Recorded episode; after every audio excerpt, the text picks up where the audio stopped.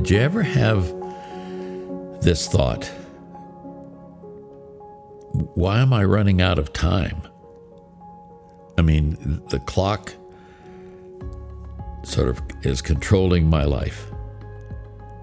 Well, we're going to talk about that today. This is Dick Foth, by the way, and it's stories to make sense of it all. We're in chapter 16 of our book, Known Finding Deep Friendships in a Shallow World, which the, the trajectory of the book has to do with how you build friendships. And one of the ways that you build friendships through covenant is with time. Chapter 16 is on the clock.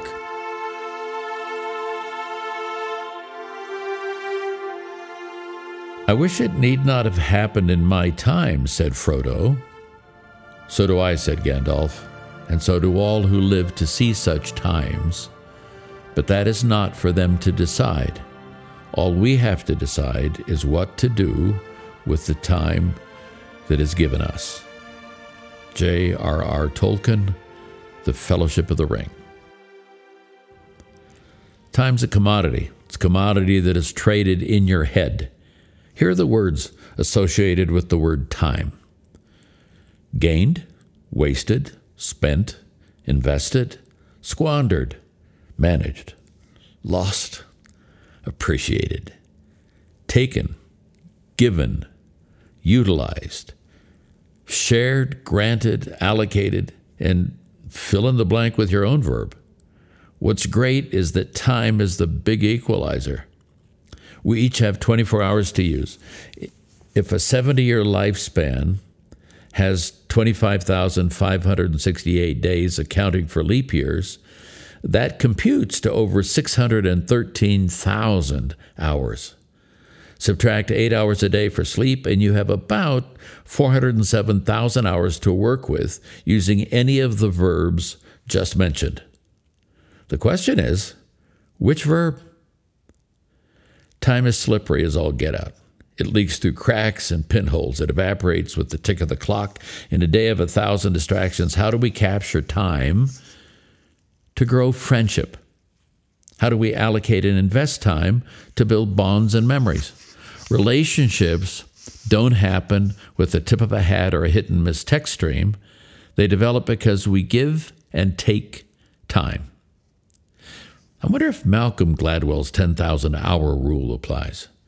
In the stimulating book Outliers, he speaks of people who master skills in music and math and technology. Studies conducted by neuroscientists showed that no matter the level of gifting, no one rose to the top of the heap without investing 10,000 hours of practice. Whether it was Bill Joy, often called the Edison of the Internet, or the Beatles, who cut their musical eye teeth playing six hours at a time, night after night, in clubs in Hamburg, Germany, the 10,000 hours was a constant. About altogether 415 days to get really good at whatever it is. Huh? I wonder if we could become friendship masters if we were willing to invest that much time in our relationships. What might be the payoff? Subheading The First Investors. Five men one of them, a household name in government circles, sat in an elegant room in Northern Virginia. We had been talking about shaping forces in our lives, and I asked, So, who in your growing up years left fingerprints on your soul in a positive way? To a man, they said either their mother or grandmother. My question is, why? I think the answer is quite simple time and interest. Mothers and grandmothers, by and large, take the time to care, to listen, to express affection. Their impact in the early years is enormous. Time and interest allow children to thrive. They know they matter to someone. In reality, every human being has the ability to choose to offer another person time and interest. Little kids sure understand that. They don't have an accurate sense of time, of course. For them, the day after tomorrow might as well be next year. They don't have a clue about the kind of work their parents do. They don't perceive the nuance of relationship or the larger picture of life. The part they understand is love by time spent. love by association. What they want to know is when I see you next, can we play? Henri Nouwen, a wonderful scholar and mystic, wrote the book In the Name of Jesus about a unique friendship he formed after his academic career at Harvard and Yale. In those years, he served at L'Arche, a home for developmentally disabled adults in Montreal. It was there that Bill befriended him. They would sometimes travel to Henri's speaking engagements together, and on occasion, Bill would be introduced. In the epilogue of his book, Nouwen related the time he took Bill to Washington, D.C. to make a presentation, quote, together, end quote. Bill's idea of, quote, together, end quote, was much more concrete than Henri's, and the audience loved the winsome interaction between Bill and Henri. Nouwen recalled their conversation on the trip back to Canada. Henri, did you like our trip?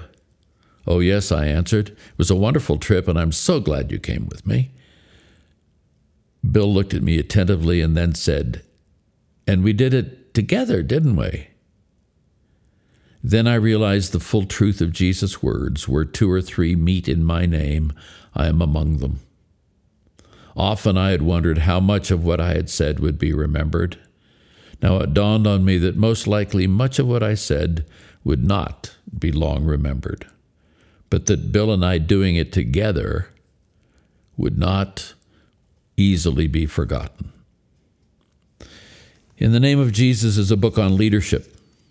As Nouwen makes his case for what that leadership should look like, he calls for leaders to practice downward mobility to walk with others in prayer, trust, and vulnerability. That, that requires a huge investment of time.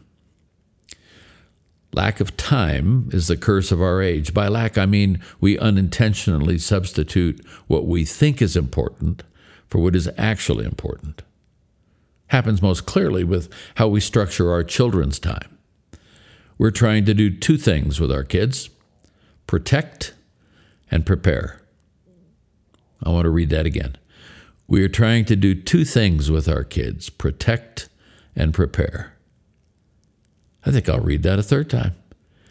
We are trying to do two things with our kids protect and prepare. We live in a day when children are kidnapped off streets and seduced on the internet. Parents want to save their children from those things and also help them compete in the real world. Downtime is often seen as wasted.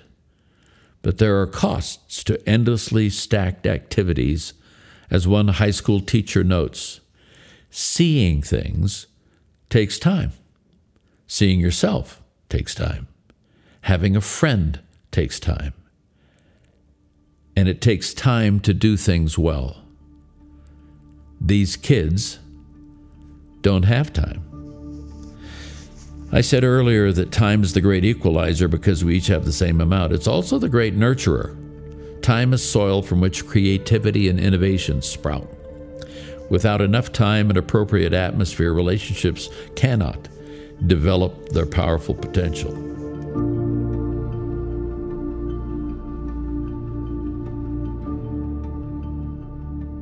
Subheading Time invested allows friendships to grow. The question that had been asked at the conference hung like smoke in a still room How do people get good time together?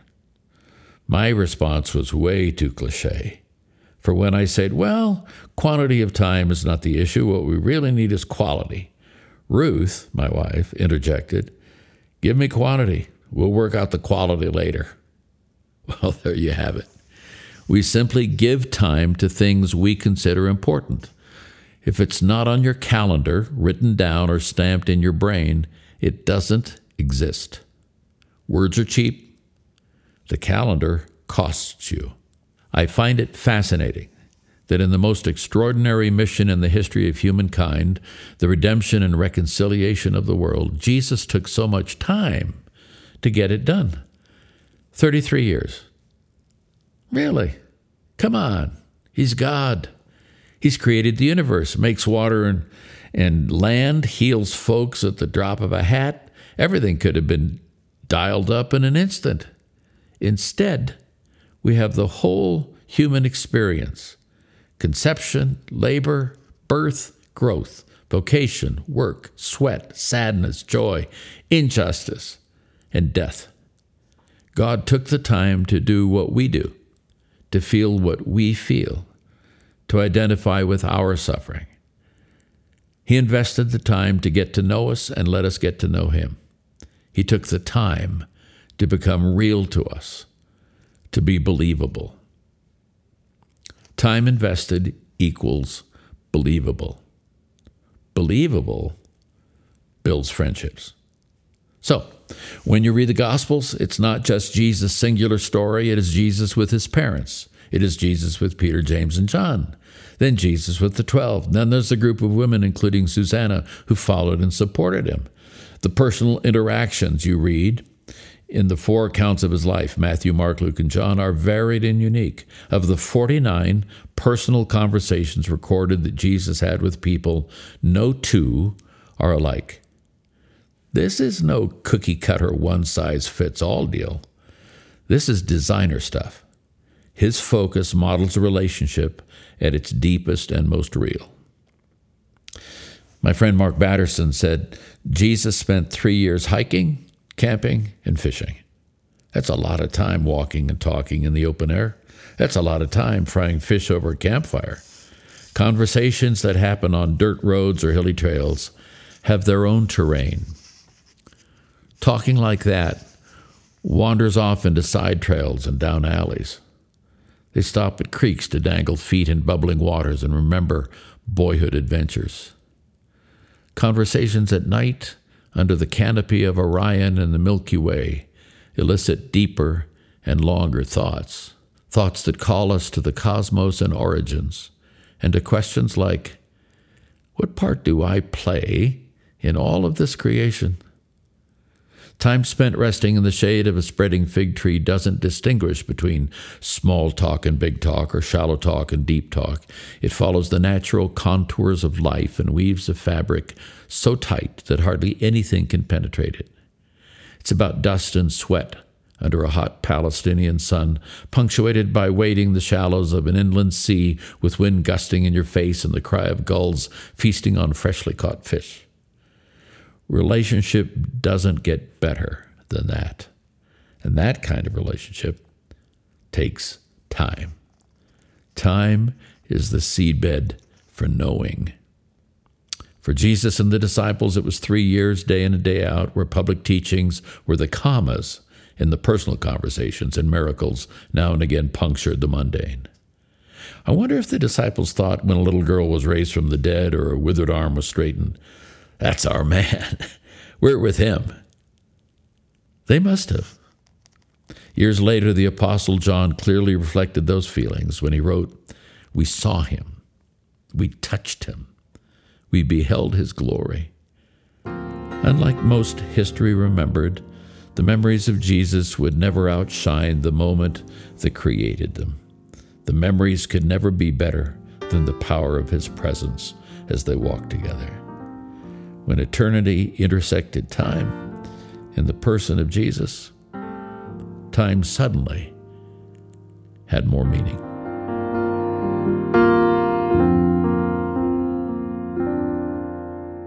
Next time your reflex is, you know, I just don't have the time. Or, boy, that would take a lot of time. Or, I, I keep running out of time. I would encourage you to pause and rethink the statement or reassess allocation or think about what that really means. One of the things about being my age, my dear friends, is that Ruth and I know we are on the clock. We have a whale of a lot more time behind us than we had ahead of us. And you know what that does? That makes every single day precious. That's it. If I keep talking, I'm going to get maudlin. So I'm out. Bless you. Catch you next time. This is Dick Foth with stories to make sense of it all, saying Thanks for listening. Thanks for subscribing. Thanks for sharing with your friends. What fun. Catch you later.